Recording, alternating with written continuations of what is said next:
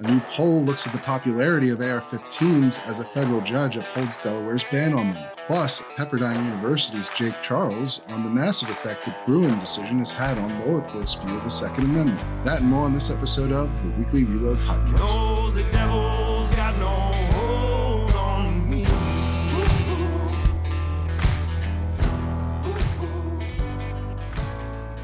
All right, welcome, ladies and gentlemen, to another episode of the Weekly Reload Podcast. I'm your host, Stephen Gutowski. I'm also the founder of thereload.com, where you can head over and check out our free membership options today if you want to, or our free our free newsletter option. So I got a phone call in the middle of our my introduction. I usually speed right through that one. It's almost hard to comprehend. Uh, I've been able to get that down so good, but anyway, I um, yes, you can head over to reload.com and sign up for our free newsletter if you want to keep up to date with the latest gun news in America. Or you can buy a membership if you want to get exclusive access to hundreds of pieces of analysis and stories that you will not get anywhere else. This week, we are talking about the effects of the Bruen ruling from the Supreme Court on how lower courts have handled Second Amendment cases. And for that purpose, we have a special guest, uh, associate professor from Pepperdine University, Jake Charles. Welcome to the show, Jake. Thank you for joining us. It's your second time on on the podcast, I believe. Yeah, that's right. First time at Pepperdine, though. So thanks for having me, Stephen. Yes, yes. You, uh, Jake used to run Duke's Firearm uh, Law Center for anyone who isn't aware of that, but uh, now he's a full time professor uh, and is doing his own research as well. Published a, a, or I guess you published a revised paper that included some new estimates of the effects of Bruen. Can you just tell us a little bit about the top line results of that? Yeah, absolutely. So, um, so the paper is kind of a broader discussion about Bruen, and in Mhm. my in the revisions that I just did, I included this analysis that I'd done of um, the eight months following the Bruen decision in federal court. And it's kind of the top line numbers were um, that we were seeing a lot more cases struck down in the immediate aftermath of Bruen than we did in the aftermath of Heller. So I have uh, the numbers right here. So there were out of 174 total federal court decisions that were issued in that eight months. There were 12 civil cases in which a court found at least one of the claims, uh, uh, at least one of the claims uh, prevailed in the case that the statute or government action violated the Second Amendment. 9 in criminal cases, and for an overall 21 out of those 174 decisions for a success rate of about 12% in the first eight months um, in total decisions. Um, Right. Which might not sound like a lot. by claims. Right. That might not sound a lot like a lot to the average person listening, but how does that compare to after Heller? Right. So it might not sound a lot in the abstract, but if you remove cases that were challenging, say, the federal law that bars those with felony convictions from possessing firearms, it shoots up dramatically. So for the civil Mhm. cases alone, the success rate is 31%. And um, I don't recall off the top of my head what the civil success rate was after Heller. Um, but in the eight years after Heller, all all claims had something like a nine percent success rate, including those um, including those ones with the felony um, prohibitions. And so, um, a thirty one percent success rate. One in three of these lawsuits are having at least one claim prevail. In the civil lawsuits, where someone's uh, challenging it not as a result of a criminal conviction, uh, is, is is a pretty high success rate overall, and particularly um, in the eight months that we've seen since the Bruen decision. Yeah, it's a dramatic difference. And I, and I think in your uh, analysis, you found there were zero cases in the immediate aftermath of Power that first Yeah. year. That's right. Yeah, No, relying nobody on won. yeah relying on this uh, a study from the eight years uh, in, in the first year, uh, the first six months after Heller, no no challenges were successful out of seventy different claims. Right. Yeah, and and it really and in that same paper, there's from from there's two other professors, right? Eric Ruben, Yes.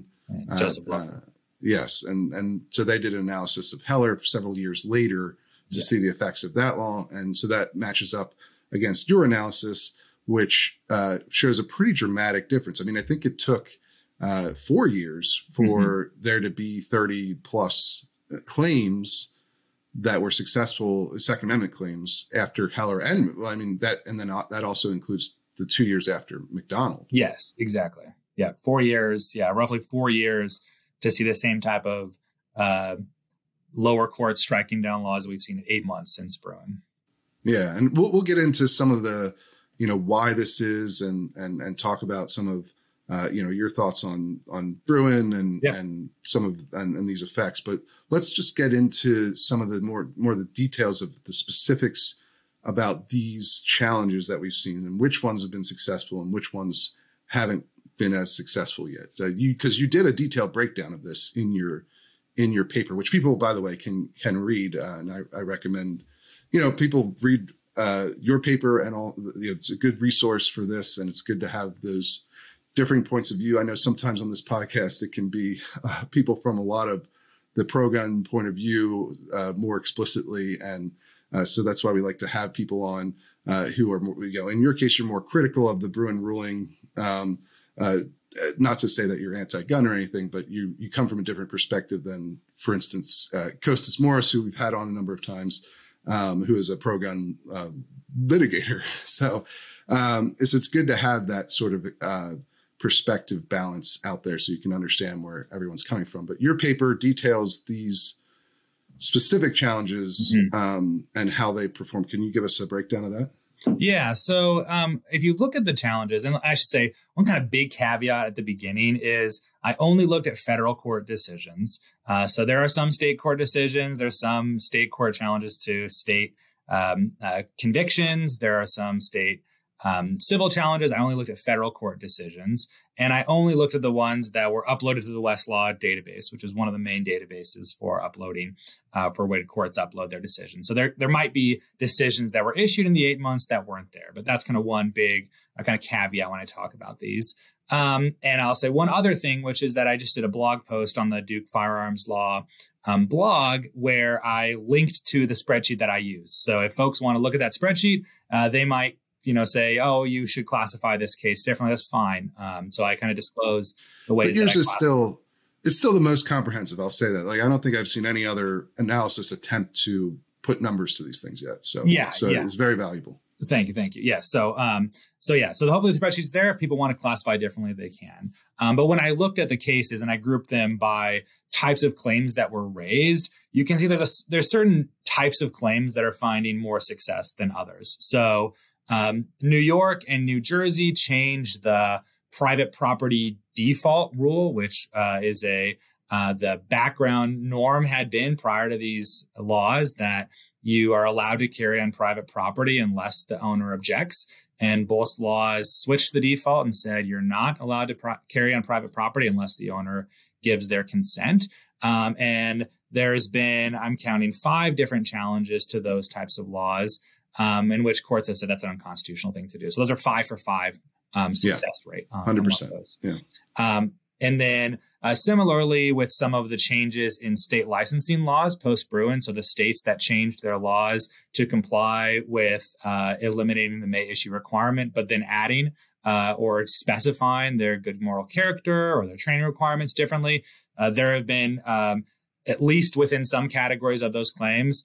Uh, courts have said that those um, those licensing revisions have, have been unconstitutional. So I classify those as three out of three because um, in the classification of licensing laws, there's been success on those. Um, and then, kind of one that's more a little bit more broad ranging is to sensitive place laws. So some of these are to new designations of states that have added places to uh, the set of places where a person cannot carry guns. Uh, some of them are to old places and to appeals from criminal convictions from those. Um, but those have had a more than 50% success rate. So I count 13 claims in there, and I think that means seven of them have been um, successful. And that's not including kind of every specific designation. It's not breaking it down separately into zoos and playgrounds and mental health facilities.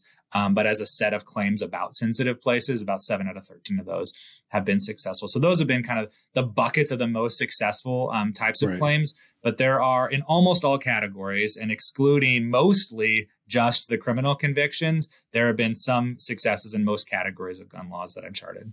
Yeah, but there were some. There were a few that were zero percent, right? Yes, and I think most of those, I think most of those were um, criminal convictions, um, and so they were appeals from uh, from Right. criminal convictions. So I believe that was, um, uh, if I'm remembering correctly, it was things like the bail conditions and uh, prohibited persons um, list, you know, like uh, nonviolent felon challenges. Yes. Yeah, the felon the felon um, one has been entirely unsuccessful. There's been some success on other prohibitions in federal law, like domestic violence restraining orders. Um, but yeah, bail conditions, sentence enhancements, um, convictions for unlawfully using a weapon during a crime. Um, right. All NFA violations have been um, dismissed as not violating the Second Amendment. Right. Yeah. So there, there's a clear sort of delineation between how the lower courts are looking at certain claims and how they're looking at other ones, and I, and some of it's perhaps not surprising, right? The those three big ones really deal directly with gun carry, which is what right. was at play in Bruen, um, and so it's perhaps more, um, uh, you know, an, an easier lift to say, well, this is what the court said on this issue because that's what the court was specifically talking about in Bruen. Um, whereas you get further away from gun carry, uh, there obviously they put a standard in Bruen, which we'll which we'll discuss, and we'll discuss some of the critiques that you have of it. But uh, but it's still further away from what they were explicitly talking about in the case. So uh, perhaps yes. that explains some of this. Although, you know, one of the interesting things to me, and I'd be interested in your point of view on this, is that nonviolent felon mm-hmm. prohibition challenges have been entirely unsuccessful so far. When this was kind of uh, something before Bruen that had been seeing some success, there was a, a, case, a federal case that uh, where I think the Second Amendment Foundation had um, won a case involving nonviolent felons uh, in uh, Pennsylvania, I think it was, and uh, and you had the, for instance, Amy Coney Barrett, the Supreme Court Justice in Kanter.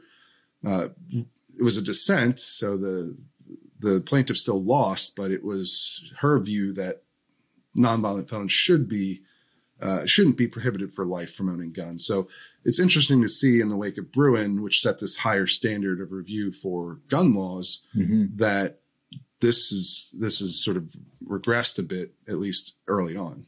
Yeah, that's that's that's exactly right. That before Bruen, there was sort of a developing circuit split about when a person who had not been convicted of a violent felony uh, was raising an as applied Second Amendment challenge. So, saying not that this law is unconstitutional in all of its applications, but as applied to someone like me or to me in particular, based on my circumstances and conviction, it's unconstitutional. And you're right. The Third Circuit had found this unconstitutional as applied to someone who did not commit what the court characterized as a serious crime. It said there was a serious crime uh, limit on the kind of underlying conviction that could deprive someone of their right to keep and bear arms. Other courts have said no, it's actually a um, you know it's there's a virtuous citizenry notion, and if they weren't uh, someone who's non-law abiding is not virtuous, and therefore the legislature can strip them of their Second Amendment rights. And you're right that Justice Barrett, when she was a judge on the Court of Appeals, and several other dissenting judges on Court of Appeals also said uh, that this cannot be extended to nonviolent uh, for folks who have underlying nonviolent felonies. Um, but none of those claims have been successful so far in the trial courts. Uh, so it's possible that there might be different rulings once these cases go up on appeal. But I found it at least surprising that, as you said, Bruen makes the standard um, harder, at least it seems to be harder for the government to meet than does normal uh, means-end scrutiny. And yet, even though some of these claims found success before, none of them are having success now. And this is this, this might be one area in which, um, as some courts are are saying, it, it makes it easier for the government to sustain the constitutionality of a law because I think we can we can imagine that there are situations in which somebody you know, has a nonviolent conviction, and it would be really hard to justify on public safety grounds why taking their firearms away uh, would benefit the public. So there's this law review article called "Why Can't Martha Stewart Have Guns?" and right. um, you know, she's a perfect example of someone who is barred by federal law from possessing guns for the rest of her life, unless she gets a presidential pardon. Um, and yet, if the government had to satisfy means-end scrutiny, it'd be hard pressed to introduce evidence that someone who's convicted of whatever kind of fraud uh, offense that she was convicted of is uh, makes the community safer right right whereas right. if if the government can say look there's a historical tradition of uh, taking guns away from people who are untrustworthy or who broke the law for any kind of infraction whatever that may be if that's what the historical tradition is, then that means the government has greater leeway under a historical tradition test than they might have if they had to satisfy means-end scrutiny. Yeah, no, I think that's a, that's a, a valid point, uh, and one of the critiques you've seen sort of from the right uh, about the text and tradition standard generally, uh, and uh, you know, so I mean, obviously, I think most people in the gun rights movement are very happy with this mm-hmm. current standard. So it's not exactly a a large percentage that have this that that, that cite this concern as a reason not to to want uh, the Bruen standard, but but it is an interesting thought, and uh, you know certainly felons in the founding era, I think often were executed. Yes. Um, uh, now, of course, what a felon was has changed quite a bit. Yeah since that time, and that that might come into play as well yeah. as these these kinds of cases progress. One of the interesting things, I don't know that this is a surprise, but it's certainly not uh, something that was uh, a, a goal of the gun rights movement. I think legal, yeah, the legal movement in the wake of Bruen is are some of these rulings dealing with,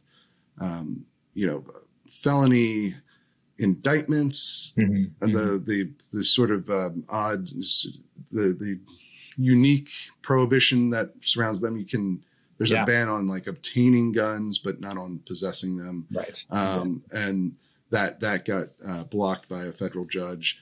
And yeah. then also a number um, of them. I think at least four. Yeah. yeah so right, thirty six percent success rate right. for those types of claims. Yeah. And these are these are some of the criminal claims that are kind of more of a wild card situation because you're not. It's not like something that's planned ahead where the where the Second Amendment Foundation or Firearms Policy Coalition or the NRA or whoever has an idea of what laws Precisely. they want to challenge. This is more like criminals being convicted of crimes, and then uh, you know their defense attorneys. Oftentimes, um, these are uh, brought by public defenders. Actually, right. so yeah. far uh, are are saying, well, look, there's a under this Bruen standard, there there may be a Second Amendment issue here. Yeah, and you've seen that with the the felony indictment prohibition, and then you've also seen it with, of course, the more newsworthy and controversial one, which was the domestic violence restraining order prohibition. Uh, both of those came out of criminal cases, yes. and uh, and maybe we're I don't know that surprise is the right word, but not something that was uh, part of the gun rights right. movement's plan yes. for for how to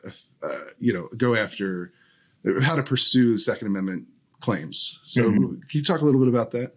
Yeah, and I'll throw in one more, and it's the ban on firearms with an obliterated serial number, right? Another right. one that's kind of had success post Bruen that I think you're right. I, I would say it was, it was surprising to me how much success these types of claims have had um, post Bruen, because you know prior to Bruen, we would often say, um, you know, even if the court goes to a historical tradition test, it seems very unlikely that a court is going to say that someone who has been found by a court to have committed domestic violence and be a threat to their intimate partner uh, is going to be allowed to possess guns. That was kind of, you know, w- you know, I think a lot of us thought that seems unlikely to happen even with a historical tradition test. Um, and yet we've seen multiple courts say that's just the case.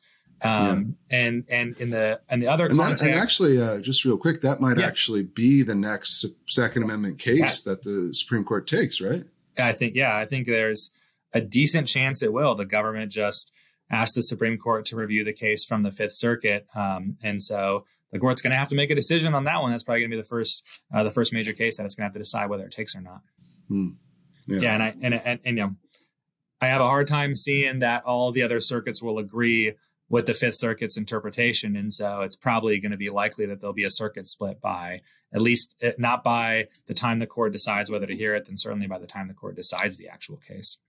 Um, yeah. And, and so you're right that these are not kind of strategic lawsuits that are filed to, um, to benefit gun owners generally, right? They're law, their their they're defenses that are brought up in the course of a criminal uh, proceeding. Um, and you know, it illustrates one of the ways in which Bruen's test is um, is difficult for courts to apply to new situations, and particularly where they don't have the kind of briefing that they have in a civil case. Right. So if there's a civil case filed, then there are experts introduced. There's the resources from both parties. Uh, there's a discovery process. You don't have that kind of thing going on on the criminal side. Um, you know, these are often happening in the, in the context of a motion to dismiss the indictment. Um, and then there's a short government brief in response, but there's no amicus briefs usually filed in these cases. And so the courts are um, either, some have said explicitly, I'll conduct the historical inquiry myself, um, yeah. or they're simply saying uh, it's just the fact the government had, hasn't met its burden here. And so, um, right. as applied on these facts, is unconstitutional. Yeah. Have you been surprised, by the way, at how often you see judges going out of their way to do their own historical analysis when when it's really explicitly not covered in I mean Bruen really puts the, all of the the onus on that on the the government but you regardless of that you've seen a number of judges do their own analysis uh, and sort of uh, in the absence of the government doing I mean I think Antonyuk yeah. in New York is a really good example of that that judge that was a really fascinating case for a number of reasons right mm-hmm. like mm-hmm. that judge ruled that the plaintiffs didn't have standing at first, but then he also kind of explained to them how they could get standing. Right. And, and so they did the laws that. would have been unconstitutional. Yeah. Yeah. And then when it came time for the when, once they got past the standing requirement, he was sort of explaining he did the analysis or he did the historical legwork for the the government who I guess just kind of he seemed to at least in his view refused to do it themselves uh, which he didn't need to do. He could have just said under bruen you don't, if you don't give me anything, then you lose. Yeah. Uh, and then he also sort of rewrote the law. I, have never seen that before. He, right. I, I, and I'm, you know, I'm not a lawyer and I, I you know, I'm not a, a, researcher like you are, but I've never seen a judge say part of this law can stand the, the way, and, but only if, but he added his own yes. like exception to it. I, I believe it was the church, um, yeah, the church ban where he said this can't stand except uh, but unless it has this exception. So I'm just going to put this exception yeah. in the ruling. Yeah, and and like in an earlier iteration, he had rewritten the moral character requirement. You know, explicitly right. kind of said like and interpreted this way, cross out these words and add these words. I think that's a really rare thing to see in a judicial opinion that a, a, judge is kind of saying, here's the words that you have to construe the statute in this way. Like I'm, I'm rewriting the statute for you. I think that's incredibly yeah. rare. Um, so yeah, that's one case where we see a judge kind of saying, I'm going to undertake the task of historical inquiry.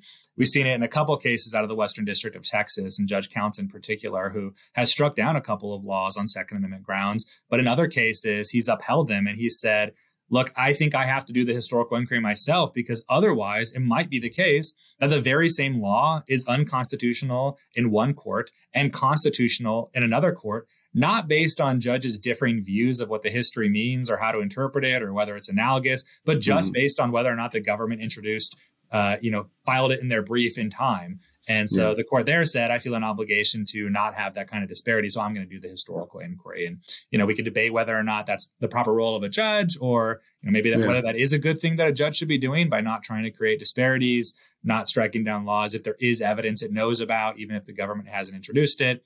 Um, and we could talk about whether, you know, it's right for Bruen to say, you know, the principal party presentation, which is the government has to introduce this kind of evidence to sustain its burden. Um, you know, whether all that's also, you know, a good standard. Yeah, I mean, and we we uh, certainly will discuss that because I know that's that's a significant part of this paper that, yeah. that you've uh, revised and, and published. But um, yeah, I mean, it does feel like a sort of growing pains after this this rule this new rule has been adopted by the court, this new standard. And I mean, honestly, a lot of growing pains on the part of the government, and not really. Uh, it seems to me, at least, uh, that they're supposed to be the ones who provide the, this evidence, right. and right. if the judges feel like they're not they're doing such a poor job of that that they have to go out and do it themselves. Uh, I mean, I think that maybe speaks to the lack of preparedness on the part of most of these uh, states that that are defending these laws. Mm-hmm. Um, but you know, also just the early stage that we're in, yeah, uh, post Bruen, because you know some people like uh, like you know Duke Firearms Center, law uh, law center have been chronicling historical gun laws for I presume this exact purpose, or, or, you know, not entirely, but largely because uh, you know people saw this was mm-hmm. perhaps the direction the court might be headed in, looking at the these historical laws for guidance on what's modern laws are are constitutional. But um, but you know, certainly a lot of governments weren't doing that. It seems like yeah, um, right. And you might think like you know when a state's passing a new law, like in New York, New York and New Jersey, you know, you could say they should have been prepared for this because they knew Yeah, what was happening. Yes. Maybe even differently situated than like a local prosecutor's office who's just has a you know a Right. claim raised in a case that they're prosecuting that there's a Second Amendment issue, and maybe the, the case was even brought before Bruen. So you know Yeah. maybe there's a difference between what kind of evidence you'd expect to see in a criminal proceeding versus a, a civil challenge to a law that's recently enacted. Right, right. Yeah, no, and that's a fair point about you know who exactly is defending these different laws. Yeah. Certainly, New Jersey and New York's uh, Bruen response laws Yes. were passed with the full knowledge of what the court had done Yes. and what the standard was, and so there's probably less sympathy for you know the whether they were prepared to defend those laws under that standard than yeah a, a local prosecutor in Texas somewhere trying to charge somebody for uh, especially that domestic violence case. Very guy was very clear. I think that's an interesting one because he's in part because he's clearly going to be prohibited very soon Right. right. he's yeah, the, the restraining conviction? order Actual conviction comes. Yeah. yeah he's got like five different things that he did that are going to make him a prohibited person so it's it's a bit of an odd uh, case in that regard but Yes. uh, but so let's get into some of some of the, more of the discussion of why we're seeing these this this sea change in Yeah. the lower courts and uh, you know basically the the Bruen standard itself is producing this. Uh, I want to get your take on on you know I, I think you've you're fairly critical of that and Mhm. you're fairly critical of uh, of what we're seeing and the results of it. Uh, being. Yeah. Um, and so, you know, I'll say you mentioned that there are not, you know, not every gun rights proponents is in is in favor of a of a text history and tradition test. And I often point to Professor Nelson Lund, who is a George Mason law professor and is, is is strongly in favor of Second Amendment rights, held the previous Patrick Henry chair in Second Amendment law George Mason. Um, and you know, I think some of his critiques, even before Bruen, about the kind of test uh, are what we're seeing come true, which is that um, the history is really hard to do, and it's hard to come to a determinate answer. That history does necessarily supply an analog for X or doesn't supply an analog for X. And his concern that he raised a few years ago was that what it's going to end up doing is drive uh, the actual values decision making below the surface. So, whatever you think about intermediate scrutiny or strict scrutiny, at least the court there is putting on the table here's the government's interest, and here's the evidence to support the government's interest. And do they match up or not? Is there enough evidence to support that this law is serving that interest? Whereas with historical inquiry, it's, it's kind of hard, it's kind of opaque sometimes what rationales the courts are using to justify finding tradition sufficient or not. So in the Antonyuk case that you mentioned, the court at one point said, no, there's a historical tradition of banning guns in schools, um, but I don't think that applies to summer camps. Right? And it's not really clear what what what's doing the work in that analogy, right? What is what is the court seeing that's analogous or not between schools and summer camps? If you have a tradition that the court recognizes about firearm prohibitions in schools, is it what's different about summer camps? Is it that you know they're not required you're not required to be in them? Is it that they're not always children? Is it that they're in special places? The court really doesn't say and bruen doesn't give a lot of guidance on how to actually draw the analogies. Um, but i'll say in general about the test i kind of have two concerns about it. One is at the conceptual level about what it requires courts to do and then one is at the practical level about how much guidance bruen gave lower courts. So at the conceptual conceptual level one of the things Bruen says is that you've got to find a historical tradition of regulating in a similar way in the past in order to sustain a modern gun law. And to me, that's just inconsistent with, with the concept of original public meaning originalism, which the justices and the majority in Bruen purport uh, to believe, which is that the understanding at the time of the Second Amendment's ratification is what should guide interpretation in the present. And it's just not the case. I think we can all agree that all of the laws that the founding generation thought they could have enacted, did they necessarily enact? So it's entirely, uh, you know, not just plausible, but I think um, undeniable that there are laws that the founding generation thought they could have done and didn't do because there wasn't a need to do them. So it doesn't have to be related to guns at all, right? There are other things that they didn't do that they had authority to do. Um, but Bruen essentially erases that category of law, laws that could have been enacted that but that weren't enacted, because it says that you have to find an enacted law in the past that's similar enough to a modern one. Um, and to me, that just um, it, it's an, an, an act. It provides an inaccurate understanding of the scope of authority at the founding generation. So instead of looking to did the founding generation think about X conduct as a right that was immune from government regulation? Uh, Bruen says instead, look at the other side. Look at did the founding generation actually legislate with respect to X? So that's kind of my conceptual problem with the Bruen test. And that's why I talk about it's giving this oversized um, importance to the role of historical silence, which is if government didn't do something, then they couldn't do something. At the level right. of pragmatics, um, I think there are just a lot of questions that Bruen didn't answer. So even if you reject my conceptual concerns or say that they, um, you know, there's other answers for those, I think if you're a district court trying to apply Bruen faithfully, there are a lot of concerns that lower courts are um, voicing about the ability to do that task because Bruen doesn't even say how many laws you need. Um, is it is it a is it a set number of laws? Uh, you know, the Antonyuk court at one point said three laws. That constitutes a tradition. Other courts have said seven laws. Um, some other courts have even said, you know, roughly half the nation having this law does not make it a tradition. Um, so that kind of what a tradition consists of, uh, and then kind of related questions of, you know, how many states had to have adopted them, how long do they have to last for, does it matter what the population density of the given states, what these particular laws were?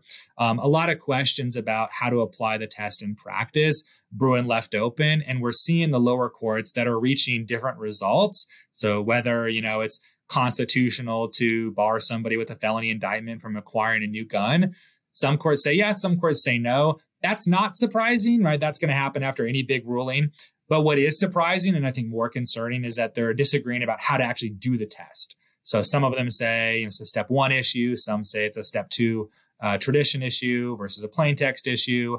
Some say, you know, we're applying a test that looks for a distinctly similar analog because this is a type of problem that has persisted uh, from the founding. Some say we apply a different test when it's dramatic technological change or a social problem that hasn't existed. And then we're looking for a relevantly similar analog, which is not the same as a distinctly similar analog. So I think the problem on the practical level is that it's not that courts are reaching different results; it's that courts are applying different tests and hmm. um, and, and are, are voicing their own confusion about what the test should look like.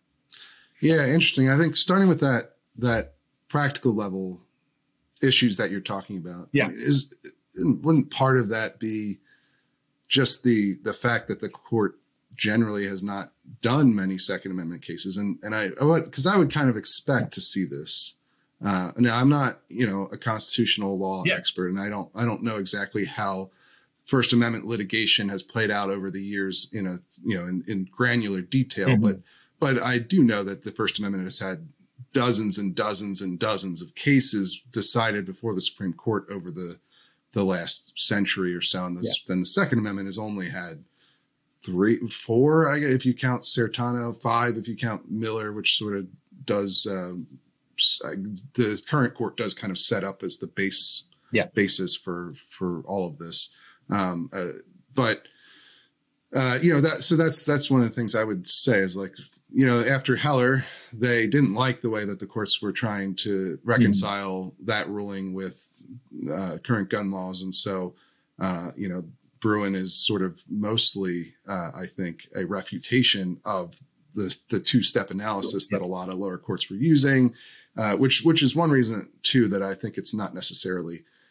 Uh, I'm not really surprised yeah. by how many successful claims there have been compared to the period after Heller, because Bruen kind of, while it you know it spends four pages just relitigating what Heller says, and it this this test it lays out is like kind of just here's what we meant about what we were saying in Heller. Yeah. But it's sort of a step by step. I, it's certainly, you're right that it, there's not, uh, it's not comprehensive. It's not, it, will mm-hmm. be, there's going to be a lot of uh, growing pains in terms of applying it at the lower level to lots of different cases beyond the specifics of a handgun ban or a gun, uh, may issue carry law, because those were the ones that the court specifically looked at. But I, you know, I kind of expect both a lot of response from the lower courts to that that results in um, you know more favorable outcomes for Second Amendment advocates because of the nature of the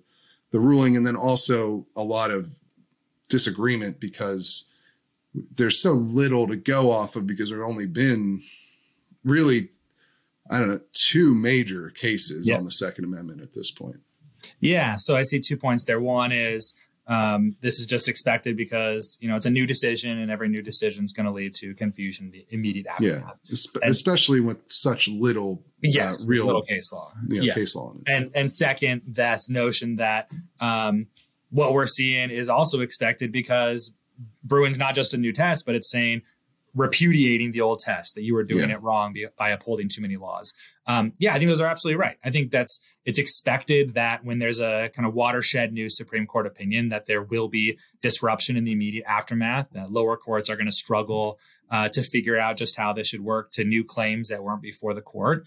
Um, yeah, so there's there's one level in which um, it's expected and normal and a part of the constitutional process. Um, at the same time, you know, I think uh, you know my view is that there are things the court could have done to say um, uh, to to recognize that it was announcing a new test that hadn't been applied uh, in the previous 15 years of litigation that had built up over um, between Heller and and Bruen. And you know, there's a change in composition on the Supreme Court that explains why it took the case now. Um, but at least some of the 15 years, you know, there were calls by many advocates over those years that the Oh, Supreme yeah. Court should have stepped in earlier and said Yeah. something. And so Probably uh, should have. we- yeah, the fact that we got uh, you know 15 years of precedent built up before the court said um, that they had been doing it wrong since since essentially the year after Heller. I think 2009 is the earliest I've seen the court applying something like the two step test. Um, Hmm. And so you know for that to be happening, you know, 15 years later, um, you know, part of it is the court should have acted earlier, right? If the courts were doing it wrong, and and obviously that is personnel true. changes. Obviously, yeah, I think there is sort of a practical political aspect to to this too, because the the uh, we don't know exactly how the court thinks about things most of the time, uh, outside of when somebody leaks a Maybe draft an opinion. reporting inside. Yes, but but um, you know, you, I was just reading tea leaves on the outside. You know, the the court's makeup changing probably did uh, embolden some of the the members of the court who are more favorable towards an expansive reading of the Second Amendment to actually take a case finally to go further into depth because Heller. You know, certainly you can read Heller and get what they're saying in Bruen Mhm. from it. And a lot of people did make that case. And I mean, that's Kavanaugh is the one who came up with this text text history tradition standard when he was on the DC Circuit uh. Court of Appeals in another dissent, uh, of course. But um, uh, just like uh, cancer with with um, Amy uh, Amy Coney Barrett, but but uh, yeah, they didn't actually do anything. You had some of the justices talking about you know Second Amendment being tra- Yes. treated as a second last right, um, and so forth, and you know Thomas and Alito and, and Gorsuch, I think at one Mhm. one point or another had joined uh, dissents on when they would deny these these lower court cases, uh, these appeals. So that's a very fair critique, I, and I think it's one that was very Yeah. very much uh, Really- common yeah. in the gun Probably rights. everybody agrees with uh, that one. Yes, Yeah, folks in the gun rights side say I should have done this earlier. Yeah, yeah, but um, uh, let's get back to some of the the core sort of philosophical critiques Yeah. of the ruling itself, because you know there's the practical aspect of it's been uh, there's been a bit of a mess in the lower courts on how to apply Bruen, and you know you, you can certainly uh, there's a lot of probably a lot of things that go into that, whether it's genuine misunderstandings between courts on who are acting in good faith or yeah, I'm sure there are gun rights advocates who would accuse certain uh, lower court judges of just tr- again the the old critique of the two step test was that it was meant to kind of ignore what Heller was saying Mhm. and get around it, and so I think there's you had that same critique from gun rights advocates on some of these lower court rulings that uphold laws uh, by applying Bruen in, in a way that they wouldn't agree with, um, but going back to the larger uh, conceptual argument, one of the things that uh, you brought up this idea of it's it's a harder test to do this this historical analysis than it is to do you know a balancing test that balances government interests against the you know rights of, of people um, Yeah. and uh, you know and one of the critiques of that that I've seen in the gun rights space is uh, you know for instance from somebody like Mark Smith um, Mhm. who has argued that uh, you know it doesn't that the it should be easier for judges to look at something they understand, which is the law, you know, historical statutes, and uh, be able to interpret what those, you know, the, the how and why of those statutes and whether they are close close uh, analogs to a modern statute than doing like social science uh, you know, balancing based off of whether or not this policy has the right effect. You, you, understand, like the critique is basically judges are actually more suited to do this sort of yeah. test than they are to do, uh, you know, a test of whether or not a certain gun policy has the the right percentage effect to justify you know the balancing it against the rights of that are implicated. Yeah, um, and I, th- I, think that's certainly the perspective that Bruen raises in the case itself, where it says, you know, we think this is more administrable than um, weighing costs and benefits, right? Um, right? And one of the ways I think it says that is it, it, it talks about these default rules and presumptions, including uh, the notion of party presentation that uh, the courts aren't supposed to be out there roving through archives and doing their own historical research. That right. the government's burden is to introduce the evidence. Um, and so I, I, I, think that's you know I think that's the the presumption that Bruen was going off of as well. Um, you know, my view is that you know we talked about First Amendment jurisprudence a little bit. Means end scrutiny, intermediate and strict scrutiny is a fundamental feature of current First Amendment law. Um, so this is what courts are doing all over the place when they deal with the First Amendment question um, almost all of the time if they're not saying that it's categorically unprotected speech things that have been unprotected forever like true threats um, then they're do- then they're moving to means-end scrutiny and they're asking questions about what's the government's interest and is this law narrowly tailored to serve the government's interest? Um, so kind of on the other side which is the notion that um, you know whatever may have been the case in like a a general understanding of what a judge does at least for the past since the 1960s or so, courts have been applying means end scrutiny. They've been doing strict inter- intermediate scrutiny. And so it's a task that courts are familiar with. And I just want to say, you know, one of the reasons, one of the, one of the few courts that adopted the two part framework initially um, were conservative judges who were trying to faithfully apply Heller. So, I'm, you know, I, I think at least the, the two part framework did not arise as a result of judges who wanted to get around Heller. So Judge Diane Sykes on the Seventh Circuit, um, Judge Anthony Scirica on the Third Circuit, two very early circuit court opinions that they authored um, where they adopted this two part framework. And they're conservative judges appointed by Republican presidents. And, you know, my read of those cases is that they thought this was faithful to Heller. It turns out Bruen says that's not the best reading of Heller, but I don't think it was the, the two part framework was designed in order to get around Heller. I think it was designed uh, for judges to say, look, we do this in the First Amendment context, and we know the First Amendment is an individual right uh, that has it's a fundamental individual right that has strong uh, protection in the courts, and so we think this kind of test is the same thing we should do in Second Amendment spaces. But yeah, I think you're right that there's this debate over which one of these kind of two tasks is harder, doing the historical inquiry or looking at historical statutes, or doing this kind of means end scrutiny where you're analyzing uh, the policy effects of a given law. both those tasks are hard. Um, and yes, we could certainly disagree um, over which of those tasks is harder. Yeah, fair fair point. And I, and I think maybe it might be a part of a larger effort by the the current court to uh, push back on balancing tests generally. Yes. That seems to be right. the implication in Bruen, at least. Uh, you know, from from Thomas's opinion. So that right, yeah, the, yeah the, the, critique of the in Bruen is not limited to Second Amendment cases. It's more like we don't do this for constitutional rights generally, which yeah, yeah. might mean that's going to do that for other areas. Yeah, and obviously the other critique of the two parts. That, I think one of the main critiques was that they a lot of judges weren't really applying intermediate scrutiny. They were applying yes. more of a rational basis. That intermediate scrutiny applied in too many situations, and that courts were applying it too leniently. Yeah, right. Um, but either way, um, the other the other critique that I hear a lot of, of about um, you know some of these complaints with with Bruen yeah. uh, deals with uh, you know the the, the analog, analogy process, mm-hmm. right? Uh, mm-hmm. I mean, obviously, there's going to be some um, there's there's wiggle room in that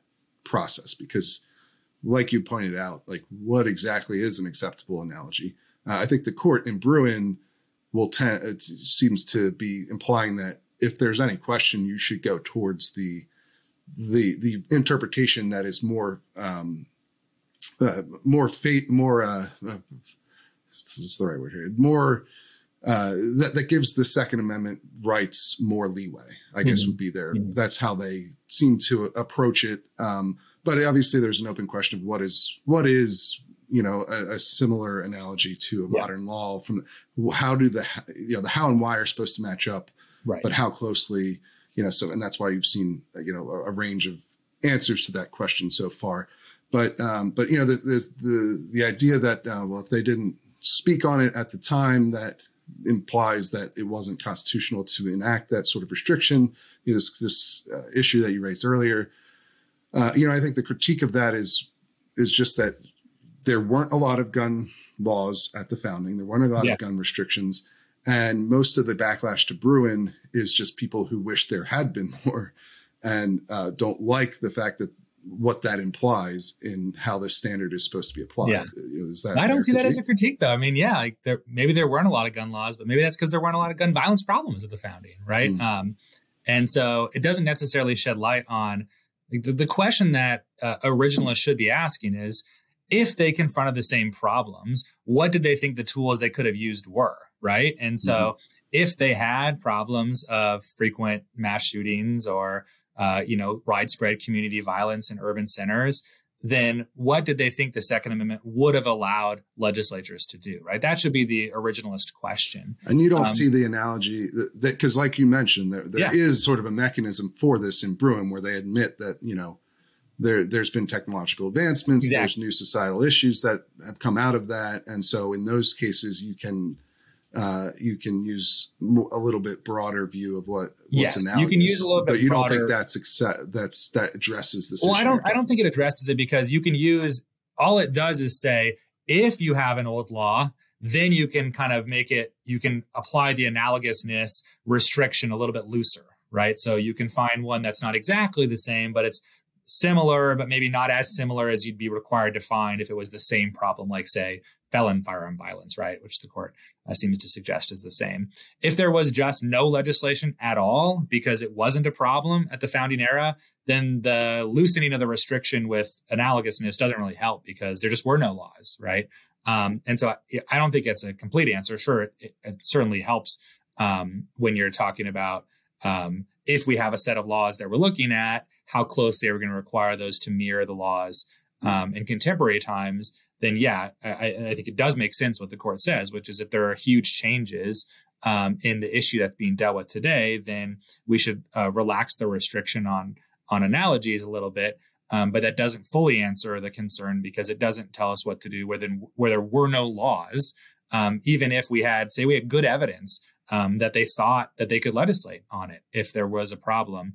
Um, even if we say, even if we have, you know, tons of evidence, lots of legislators saying, lots of letters between founding uh, uh, founding generation individuals saying we could do this, um, but we don't see the need to do it. Even if we had that kind of evidence, Bruen seems to me to say um, that doesn't make a difference unless you have an enacted law on the topic. That's the only thing that we're looking for. Hmm. Okay, interesting. Well, so can you tell people where they can find your paper, where they can read more from you on this topic if, if they want to do that? Yeah, so you can find um, my paper on um, SSRN is a, uh, a a database where lots of legal scholars will post um, uh, drafts of um, forthcoming articles. So this article is going to be published in the Duke Law Journal in October, um, but it's called "The Dead Hands of a Silent Past: uh, Bruen, uh, Gun Rights, and the Shackles of History." Um, I also did a blog post on it at the Duke Center for Firearms Laws, um, Second Thoughts blog, um, and it was called uh, "By the Numbers: How Disruptive Has Bruen Been?" So that's a couple places where you can find my writing on this. And uh, we linked it in our piece on on on the topic as well, so people Thanks. can head out there and, and read it. It's obviously much longer uh, and much. There's a lot to it, a lot more to it than we could get into today on this podcast. But but we do appreciate you coming on and spending some time with us and giving your point of view. Uh, I think is very valuable for people to understand. Uh, you know where you're coming from and some of some of your critiques of, of Bruen and and have this this good conversation that we've had. So I, I really appreciate that. Yeah, thanks for having me. I appreciate it too. Yeah, and we'll have to have you on again in the future as well. Sounds good. Maybe for Rahimi. Yes. Yeah, maybe. That Yeah. we'll we'll see what the court does with that. It does seem like usually they take those cases, right? When they're when it's appealed by the government. When it's appealed by the government and it strikes down a federal law, yeah, usually high chances. So we'll we'll see if they maybe they'll start taking some other cases too. I mean, like like we mentioned here, they could use some more case law on the subject. Uh, Yeah, that would help with the problems of lower courts trying to figure out what to do. Exactly. Absolutely. All right. Well, uh, we'll we will absolutely have you on again in the future. Right now, we're going to head over to our news update. All right. We're joined again this week by contributing writer Jake Fogelman to give us some news updates. How are you doing, Jake? How's the transition to spring treating you? Uh, it's a little bit bittersweet. Um, uh, weather's been getting pretty nice here out here in Colorado uh, after a pretty bitterly cold winter. So it's starting to get sunny and nice. But with that comes spring allergies. I get really bad spring allergies, and they're just starting to kick Mm. in for the first time this year, and that's been a little rough. Uh, but other than that, I can't, can't complain. How, how Yeah. have you been? I'm good. I'm good. I'm actually headed up to the farm, my mom's farm up in Pennsylvania this weekend uh, to take care of the horses. I really just for a night. And then on, because I have to come back for Saturday. Uh, my girlfriend's going through the naturalization process. So um, that's exciting. Uh, she's uh, from the Philippines originally. But um, yeah, and then on Sunday, actually, I'm finishing up my DC, con- DC Maryland concealed carry training course so that's that's a positive thing of course i actually have scheduled my application drop off already with uh, metro police department in dc and the most uh, the the closest available date is june 14th so about three months from now and that's that's just to drop off the application uh, they still have 90 days to actually process the application which consists I mean, I'm not sure what they're doing beyond a background check uh, that every other state does in an instant. Literally, it's an instantaneous process in um, when you go and buy a gun, for instance. But uh, I'm not sure what else they do during that process, if if anything, frankly. Uh, but uh, around here, they they generally do t- get, take those full 90 days to actually issue you a permit because I mean they just don't want people to have them is the bottom Right. line. Uh, of course, the whole process, uh, the application process is about hundred bucks, and then on top of that, you have the training requirements, which costs probably around three hundred fifty dollars when you combine the cost of the class. And I have a pretty good deal on my my course, but even with that, uh, it's still probably about three fifty when you consider the range costs and ammo costs to go through the the course. And of course, uh, two hours of that class are range time, which is an issue because DC doesn't have a public range anywhere in the city. and so, um, if you live in the city, and, and the other complication is you can't transport firearms on public transit. So, uh, unlike in Virginia and Maryland, in the metro system here, the, the trains, the subway, they service DC, Maryland, and Virginia. And in DC, in Virginia and Maryland, if you have a permit, you can carry legally on those uh, on the trains. But in DC, you can't. There's a specific law in DC that says you can't carry on any public transit, buses or trains. So if you're if you live in DC and you're not particularly well off, it's fairly difficult for you to actually get one of these permits in reality, which frankly is probably exactly why they're designed the way they are. Right. I was going to say it's Um, probably a, a feature rather than a bug in, in their eyes. Yeah, yeah. Uh, I, I think that's safe to say. In fact, there's a there's an ongoing lawsuit against the MPD um, gun recovery unit that claims they systematically target um, African American men in low income neighborhoods for uh, basically stop and frisk procedures that were made famous in New York, and essentially stopping people for with no uh, reasonable suspicion to do so. Uh, well, actually, I actually plan to write about that in soon. Here, I, I did an interview with the the lawyers in that case, but uh, anyway, so there there are deeper problems that uh, come come out of these gun laws the way they're written because that that you know stop and frisk was enforcing the New York uh, concealed carry law, which was almost literally impossible for a regular person to actually get a permit. And while this bar is not quite the same in DC now as it was in New York City then, it's still extremely high for someone who's not well off. But anyway, you know, for comparison, I I got the notice that my Pennsylvania non-resident concealed carry permit has been approved, and I have, just have to go pick it up, which I'm planning to do on Friday. Uh, that process cost twenty six dollars and took less than a month. So- it is always funny how some some jurisdictions manage to manage to make it so easy, and they can somehow manage the big workload and, and keep the fees low, Yeah. and then others it apparently is uh, quite the quite the task. Yes, and of course, obviously now we've got 25 states where you don't need a permit at all Right, to carry right. gun. So, uh, the, and and the, that's really um, that the whole system is changing for the better. If you obviously, depending on your point of view, but if you are a concealed carrier or you believe in concealed carry, it's changing for the better over time here. But anyway, so that's what I'm up to. Um, getting back to news of the week, we actually have very uh, very terrible story to talk about, which I'm sure everyone has already heard. Uh, and some of we also have a few stories sort of connected to this that we've written about.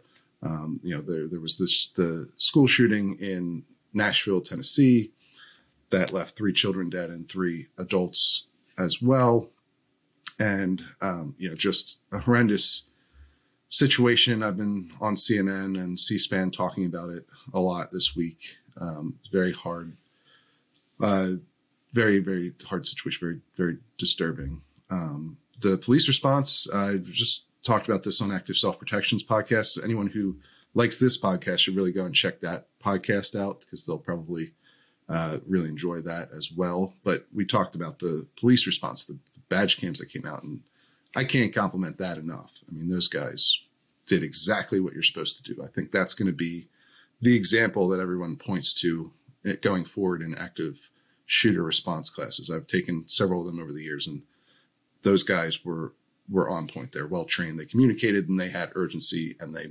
they were able to uh, about four minutes after they entered that building neutralized that shooter, and I think they saved a lot of lives. So thank God for those guys. Absolutely. But uh, but two of the stories we've written about that sort of connect to this because the shooter did use uh, they had three guns on them. Uh, one was an AR-15 pistol. Uh, one was a sub 2000, a nine millimeter pistol caliber carbine, and one was a um, a handgun, a nine millimeter handgun. And so there's been a lot of discussion, as there always is after an event like this, about AR-15s and so-called assault weapons. Uh, I think the sub 2000 would probably be uh, would probably fall under most states' assault weapons bans. So um, we had two significant stories. One you you wrote about, which uh, is actually one of the first major polls specifically of AR-15 owners. Can you tell us a little bit about that poll? Sure. Yeah. So this was a, a project of the Washington Post, um, a, sort of a joint project with uh, Ipsos, which is like a polling firm. Um, and as you said, this they they conducted an, an AR-15 owner specific poll uh, as sort of a subset of one of their um, gun polls that they run regularly. They actually ran this last fall, but they are just now releasing it because they did a big series of pieces on the AR-15. Um, Right. With what's varying interesting about- of quality, in my opinion, this piece That's right. good. I say that's right. There were there were certainly some some uh, questionable information in some of the other pieces, but as you said, this poll was, was valuable. cool to see. Yeah, and it's a reputable pollster that conducted it, and what they found. One of the big takeaways from this poll is they were able to come up with an estimate uh, based on their polling samples to see just how many people they think own an AR-15 or a similar rifle, and what they came down to was about six percent or about one in twenty uh, Americans they say own an AR-15 uh, which in raw numbers that comes out to about 16 million people, which a rough estimate, but that's you know 16 million is, is a pretty sizable uh, proportion of the population. That's people who currently self-report as being AR-15 owners. So Right. they own one right now. And this does line up fairly well, as you wrote, with some of the other estimates we've seen. You know, the National Shooting Sports Foundation has estimated there uh, were 24.4 million AR-15s and AK-47s sold b- between now and 1990. Um, so 16 million owners would be, you know, more than one gun per owner, but that's not entirely unreasonable assumption. And then you, there was also the National Firearms Survey, I believe it was called, right, from the Georgetown professor William English. What and That's he right. found uh, his his estimate was a bit higher, but he looked at anyone who's ever owned an AR style AR-15 or similar firearm, right? That's right. Yeah. So he surveyed just gun owners generally across the country, and he found about 30% of gun owners said that they have either do or have owned an AR 15 or similar styled rifle. And that came out to about 24.6 million people. Um, so it's a little bit higher than the 16 million. But when you count that the question included folks that maybe at one point owned an AR 15, it's in the ballpark. Mhm. Yeah, so pretty pretty big numbers as as we would expect to see in the in this. Uh, what were some of the breakdowns on why the people said they owned AR-15s? Yeah, well, this was pretty interesting. The the number one self-reported reason for why AR-15 owners purchased their AR-15 was self-defense. Um, so Mhm. this sort of tracks with broader trends in gun culture overall, where self-defense is overwhelmingly the number one reason people purchase guns. Period. Uh, Yep. So I guess it sort of makes sense that the AR-15 owners would also quote that. Uh, about one third of the AR-15 owners they surveyed listed that as their primary reason, but uh, upwards of 66% said it was a major reason. So it's Hmm. clearly on you know the front of mind for folks that own these these rifles. Yeah, and then uh, I guess demographically there was some interesting stuff too. For instance, uh, military service. There was there was an interesting bit about military service in there. That's right. Yeah. So not only were AR-15 owners more likely to have uh, a past of military service than Americans overall, but they were also more likely to have served in the military than just your typical gun owner. Um, it still still was a minority of AR-15 owners that said they had served. I, I believe it was something like a quarter. Uh, but Yeah. still, but I think only like there's that much of a seven gap. percent. Yeah, and only like seven percent of the population has served in the military. So Right. you have a quarter of AR-15 owners have done it. That means they're significantly more likely to, you know, an AR-15 is owner is significantly more likely to have military service than uh, your average American, which is interesting. I mean, it makes sense, right? Because the AR-15 is uh, the same pattern rifle as uh, an M4 or M16. It's uh, obviously it's the semi-automatic only version of that firearm, but if you're coming from using that gun in the military, you're going to be used to the controls and and how to, uh, how to operate it safely and, and effectively. So it makes sense that that would be a, a common gun that that you see veterans, uh, uh, you know, picking up for themselves. Yeah, absolutely. And it's funny, they actually pulled that question specifically. They asked among those veterans, was your time in service a deciding factor in you purchasing uh, an AR 15? And it's funny, it was actually a lower number than you would think. I think only something like 4% said that that was their main reason. But as you said, that could still be a contributing factor Yeah. to when deciding for one rifle versus another particular That weapon for self defense, for example. It might not be their main reason, but I'm sure it was yeah, a contributing factor for a lot of Right. them. I would imagine when you're trained on a gun, uh, you know, and and it's one that was reliable for you uh, in your your time in the service. Then it would make sense. But it's similar to why a 1911 is uh, was so popular and remains so popular today because that was the sidearm for the army for 80 years and even still sees service with some units today but um, you know the that remains incredibly popular uh, because of that, or partially because of that, at, the very least. Um, so yeah, interesting, interesting stuff out of that poll. Uh, and then we also had, of course, another development uh, out of Delaware this time, right? A federal judge ruled on that state's new uh, so-called assault weapons ban. Yeah, no, that's right, and it's it's funny because there's sort of a, a linking factor here where if a, we have documented polling data to suggest that you know anywhere between 16 to 24 million, depending on which one of these sources we've covered, uh, 16 to 24 million people own these rifles, uh, which you could use that to make an argument that these things are in common use and in common Mhm. use for self defense when that's the number one reason cited, right? Sure. And then you get to this case where uh, gun rights groups were challenging Delaware's state assault weapon ban and their ban on quote unquote high capacity magazines. Um, and the judge in that case, he agreed. He said, yep, uh, AR 15s and similar rifles, and as well as these magazines, they are in common use for self defense. But Yeah. nevertheless, he declined to issue an injunction blocking both of those laws. Uh, yeah, because that he- was the big twist. right. It's Right. sort of like, whoa, hard Yeah, left turn there. when I first read, uh, I think um, Rob Romano on on Twitter, uh, he works for the Firearms Policy Coalition. but He tweets out a lot of these um, um, decisions as they come out, and uh, he was the first one uh, I saw tweet about it, and his thread confused me so much because you know his first tweet is like, oh, he denied this injunction, but then his following tweets were like, oh, he found that AR-15s and and you know so-called assault weapons are in common use. They're in common use for self-defense purposes. They're uh, the standard. It doesn't. It's not dangerous or unusual. It's dangerous and unusual, which uh, these wouldn't qualify for. And then at the end, it's like, oh no, yeah, but he still said you can ban them. Uh, and so that was that was pretty surprising to to see, right? Because I mean, the court, uh, this sort of base level ruling in Heller was that any firearm that's in common use for lawful purposes, like self defense, would be presumptively protected by the Second Amendment, uh, which That's- which is what he agreed with, right? But then there's a twist after that. That's right. Yeah, no, I was going to say he even specifically says yes, these AR-15s and large capacity magazines are covered by the Second Amendment. However, one weird trick. Uh, There's been a they these guns and these magazines they represent a quote unquote dramatic technological change, and they bring unprecedented concerns for public safety. Right. Uh, and so- that comes from Bruen. Right. And so therefore, he pointed to sort of analogous law, sort of analogous laws, depending on your point of view, on you know late 19th century, sometimes 20th century bans on things like Bowie knives and you know billy clubs um, Yep. and concealed carry as well. Some of the stuff we've seen in other gun cases, basically pointed to those as analogs for why, despite everything that he laid out before about these firearms being in, in common use for self defense, that they can actually be regulated, and therefore he did not block uh, Delaware's law. Yeah, it was uh, it's very interesting ruling. Um, you know, and one one of the interesting things about it too is that it's not the first time we've seen this reasoning, right?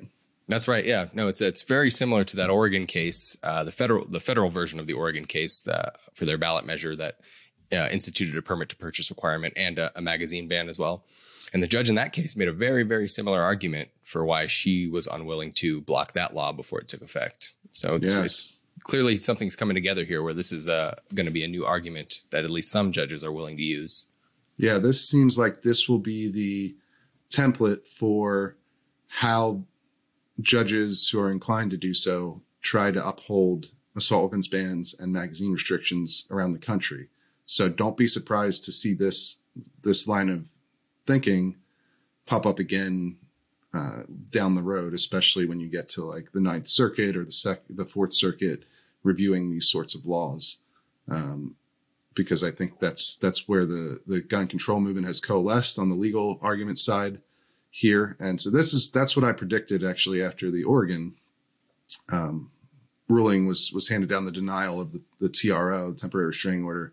Uh, you know, I looked at that reasoning. I thought, okay, this is this is the uh, a more solid attempt to come to terms with Bruen, and while also upholding these modern uh, hardware bans. And yeah, here it is again. We've seen it pop up uh, once more. You know, it's not a coincidence, right? I mean, this is the arguments that they make in the case, right? It Right. doesn't come from the judges, really. It's the judges hear the arguments and then they decide whose side they think was more persuasive. And so this is the the line that you're seeing from um, from states around the country trying to defend their their restrictions. And um, I I don't think it's going to last long, frankly. I don't think this is something the Supreme Court is going to um, be okay with. Now, it may require them to actually get involved in a case and take a case for that to to really matter. But um, I mean, one of the big flaws in this reasoning, besides the fact that I think the court would just say, once you've got, you know, it's very similar to how they they talked about the two step uh, analysis, right? That that lower courts used to use to uphold gun laws, and they called it, you know, one step too many. And Right. that's that's kind of what this feels like too, right? He's after you determine that uh, class of firearms is in common use for a lawful purpose. I think the court just wants you to stop there. Like you you can't ban those things.